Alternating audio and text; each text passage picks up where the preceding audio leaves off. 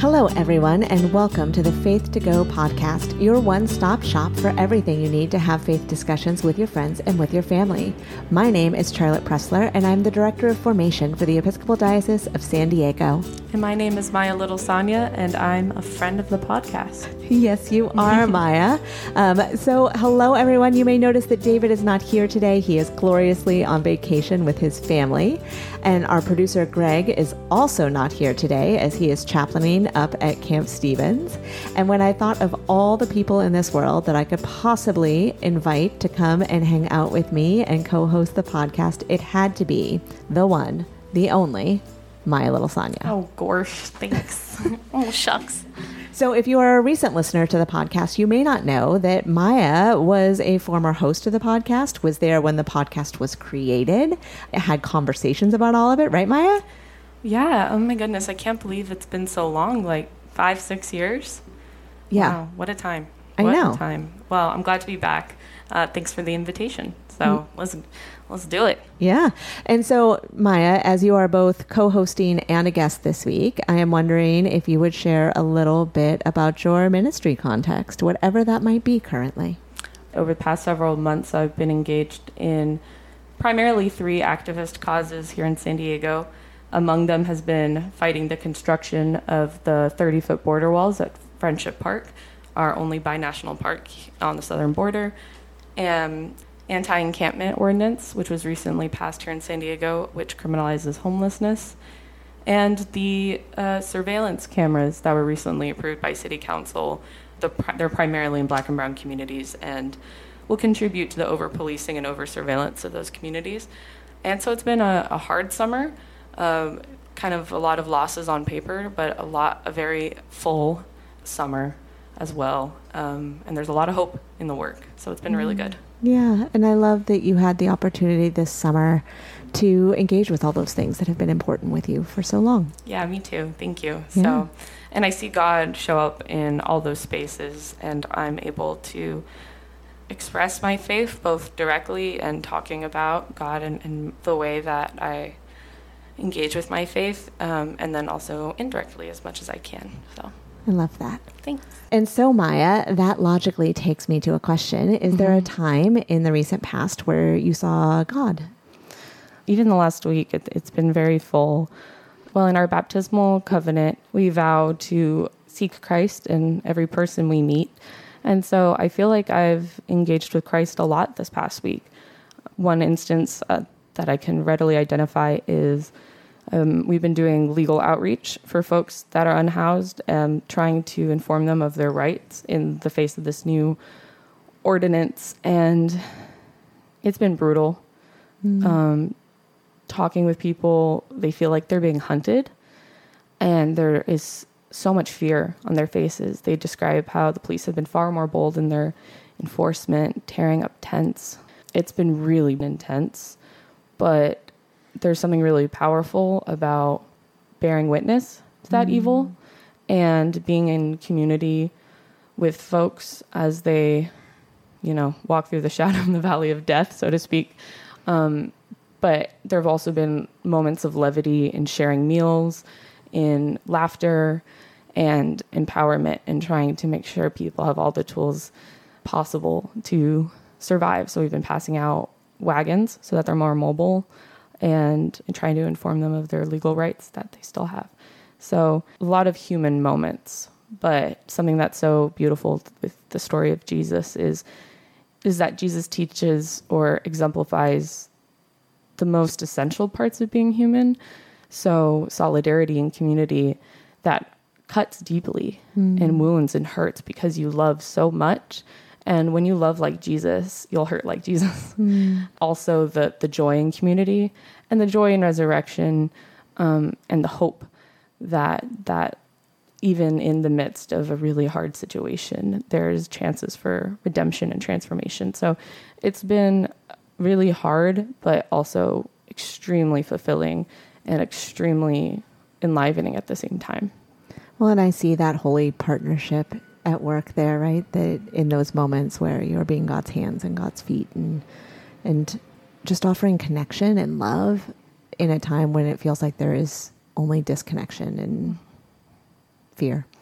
Well, a lot of that. And it's, it's, I mean, the first thing that anyone wants before we even get to legal outreach is they tell their story. Mm. And so being able to hear the stories that, as vast and varied as we are as individuals, but at the same time, they follow a very similar arc and one that any of us could really find ourselves in.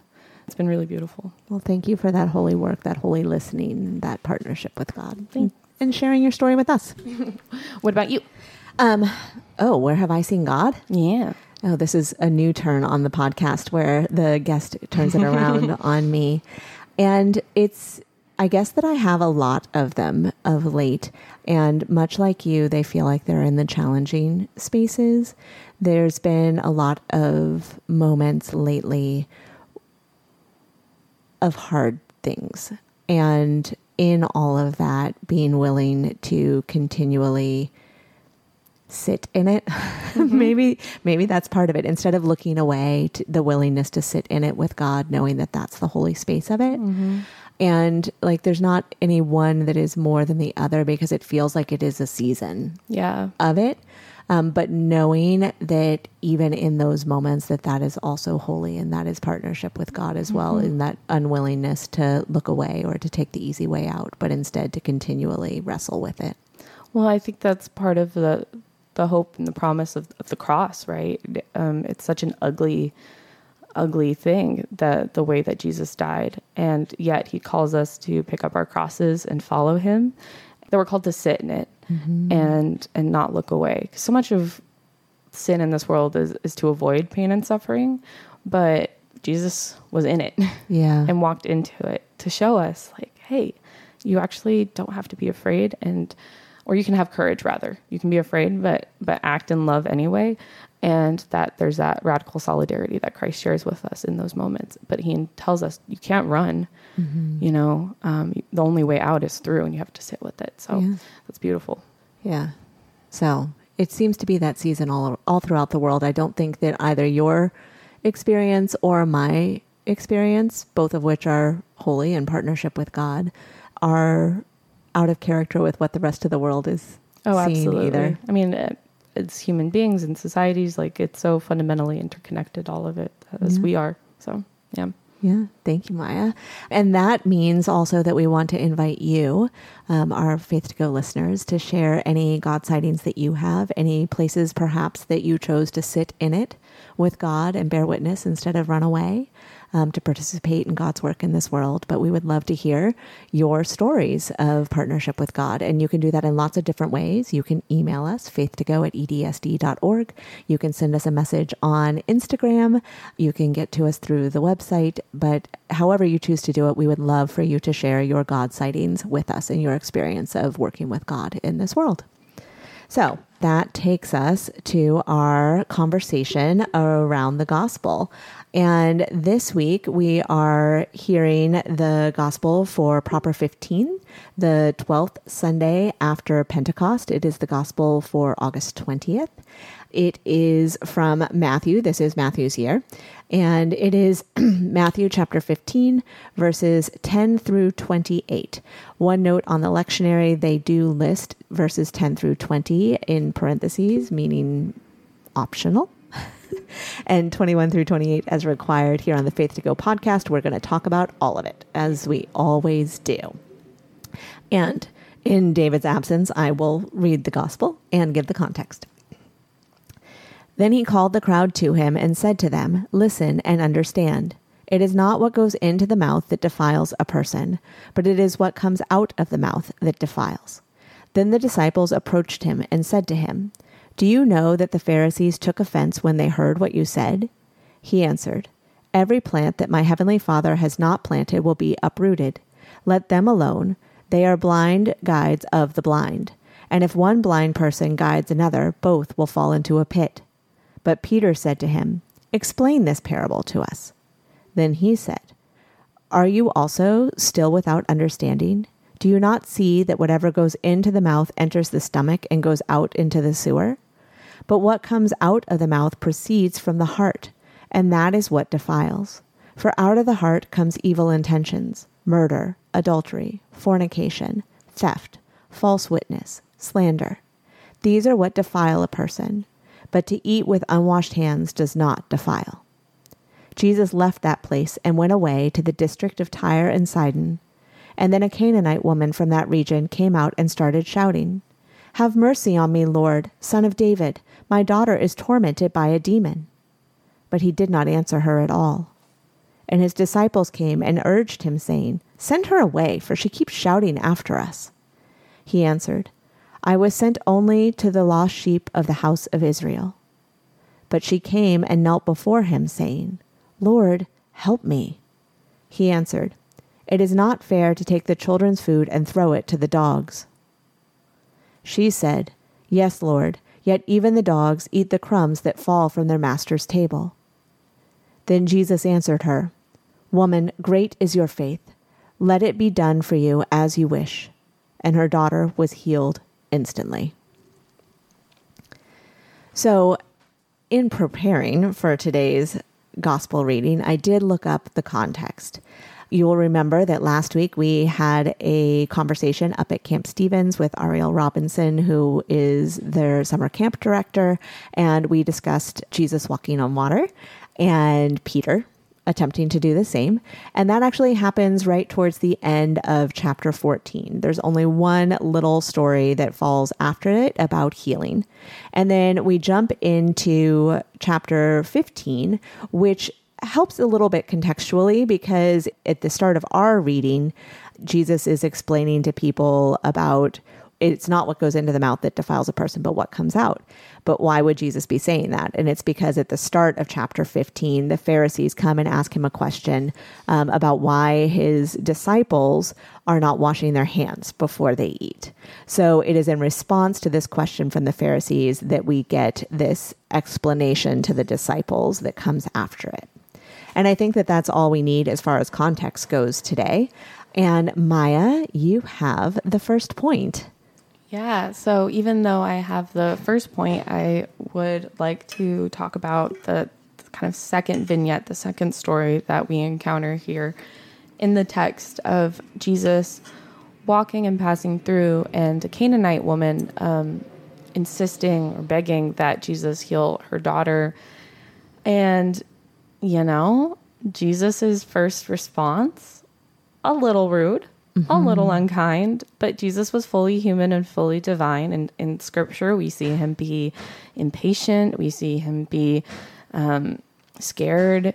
And so, just as we ourselves can harbor a, a certain amount of uh, prejudice or impatience, uh, or even just extreme apathy, due to that, uh, I, you know, here he is. However, just as Jesus is a model for redemption and renewal for all of humanity. Here he offers a, a model for amending that prejudice. Um, what we can kind of get from this is that up to this point, uh, Jesus understands his mission, his salvific call, um, solely to be for the Israelites, the lost sheep in the house of Israel.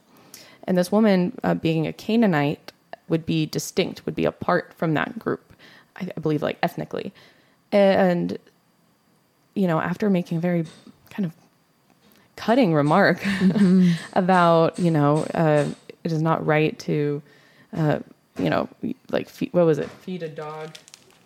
He, yeah. call, he called her a dog, you know, kind of rude. He is called to re examine, radically re examine, and investigate his priorities. And that's something I'd like to speak about because I think both as individuals and institutions, often we believe or our, our priorities are are pure, are good. Um, well, we might even name that perhaps we are dedicated to things like social justice and renewal in our communities. However, um, we can fall into the trap of not actually are actualizing those priorities, mm-hmm. right? Whether that's in our budgets or the agendas in our meetings, our priorities reflect our allegiances and what we're dedicated to. And so Jesus expresses that it's his very last priority that this woman be healed or that her daughter be healed. And therefore, um, exposing that his allegiances to the Israelites and therefore not to the Canaanites. But then he's called to look at his priorities and how he expresses those. And so, similarly, as individuals and in our institutions, we have to look and say, okay, if I am professing the value of social justice, but my budget for outreach or giving to the poor or engaging in social justice work is nothing mm-hmm. or very, very little compared to things like, oh, I don't know, um, music or coffee hour. Can we really say it's a priority? Mm-hmm. And can we really say that we are dedicated to that? And we're called to, to look sharply in, at our own allegiances. And often that comes from encounter and the intention with the people and the communities and the causes that we are ignoring or not prioritizing because she's persistent and it's through that persistence that he that he acquiesces that he changes his mind and that he is transformed and re-examines his call. And to the, the very end of the gospels he says that go and proclaim the good news to the whole world. So there is obviously a radical shift that happened in that encounter. And i would invite individuals and communities to not wait, to not put the impetus on ignored and underserved communities, and do that self evaluation now. And critically take a look inward and examine how your priorities might be misaligned and that can manifest like i said in your budgets in your agendas what is of the most urgency to you and and to examine how that actually also might reflect not only a lack of priority, but prejudice, mm. unkindness. Because in the face of great cruelty or injustice that we are seeing today, uh, non action can be quite cruel. Investigate yourselves and look within, is what I'd say. And just as Jesus transformed, and that was demonstrated through his actions, um, my prayer is that we too would be transformed and that our priorities would reflect the kingdom of God and what Jesus calls us to do. I love that. Thank you. Thanks. And I think that and the reason why Maya and I did this with Maya going first and me going second wasn't just because you didn't want to listen to me talk for 10 minutes. Stop. Maybe that was part of it. I'm looking forward to it. I know, right? But no, but part of it was that I think that my point logically follows yours, even though mine relates to the first part mm-hmm. Of the gospel. And that was this section where we get Jesus says, It is not what goes into the mouth that defiles a person, but it is that what comes out of the mouth that defiles. And I was thinking about this so much the way that like a stone that's thrown into a pond has ripples that go out from it so that every single time our words carry as much weight as any little stone that's going to be thrown into a pond. And so every time we open our mouths, we have to consider the fact that what we are saying, what we are breathing into this world is going to have consequences and implications well beyond the circle in which we say them. That every encounter that we have is just the first encounter. And just as that stone skips or that ripple goes across the pond, that those words are going to be magnified. Um, they also may be adjusted. Even in our most pure interactions, that can happen. There can be whatever our intent is, can be vastly different than what the impact of our words are because they've been manipulated along the way. And those things are outside of our control for sure. We cannot necessarily be in every room where, where we are quoted to control what is said about them.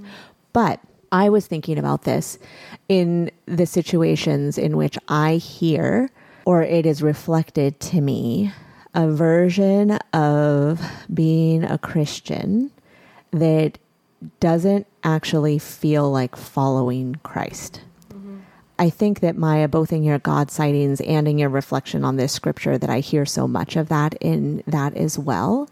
Because, like, the reality is, feels like manipulation. Mm-hmm. It feels disingenuine, um, perhaps even dishonest, to say when we are not speaking words that are loving towards our neighbors, that do not care for every human being that we come into relationship with, or even contact, not even just relationship, but come mm-hmm. into contact with, that when we are choosing words that do not reflect the belovedness of those other human beings, that we are not following Christ in those moments. Right, precisely. And and I would offer in that I'm not perfect at it. Right. Yeah. Neither am I, and neither of the institutions of which we are a part. Yeah. Yeah, for sure. And so, like, in all of this, there is no call to perfection. There is the call to constantly doing the best that we can. And when we get off track, to, to realigning mm-hmm. with what we know it means to be a follower of Jesus. And one step further than that, to both crying out when we see other people, institutions, communities being misaligned and not respecting the dignity of every human being, and listening and amplifying those voices of the people who are being harmed. Right because just like we get at the end of this reading, this woman, regardless of what has happened in this, she has, you know, she realizes she is an outsider and she has come to advocate for her child. She is squashed by the disciples. She is cast aside by Jesus in not a loving way. And yet she does not stop. Um, you want to talk about like, I cannot imagine what, mm-hmm. what strength of character, what love for child that took to continue on in this lobbying right. for herself. And it makes me wonder in what places am I hearing people cry out and I am not sitting in it mm-hmm. um, and certainly not partnering in it or not to the best of my ability at least right? right like i'm wondering about those places in which we need to better advocate, elevate, connect, and open ourselves up mm-hmm. to what is being revealed to us. Absolutely. Yeah, absolutely. Yeah, that can often take the form of paternalism, where we believe we know what's best for certain communities without engaging with them, listening to them, um, giving them a seat at the table, or even the time of day. And so, um, even if we believe we have the best intentions, just continuously re examining our intentions, our priorities, our words, our actions, and what you described is the radical realignment of our actions being repentance, mm-hmm. essentially, right? The word for repentance in Greek is metanoia, which describes a turning around, uh, simply moving the other way.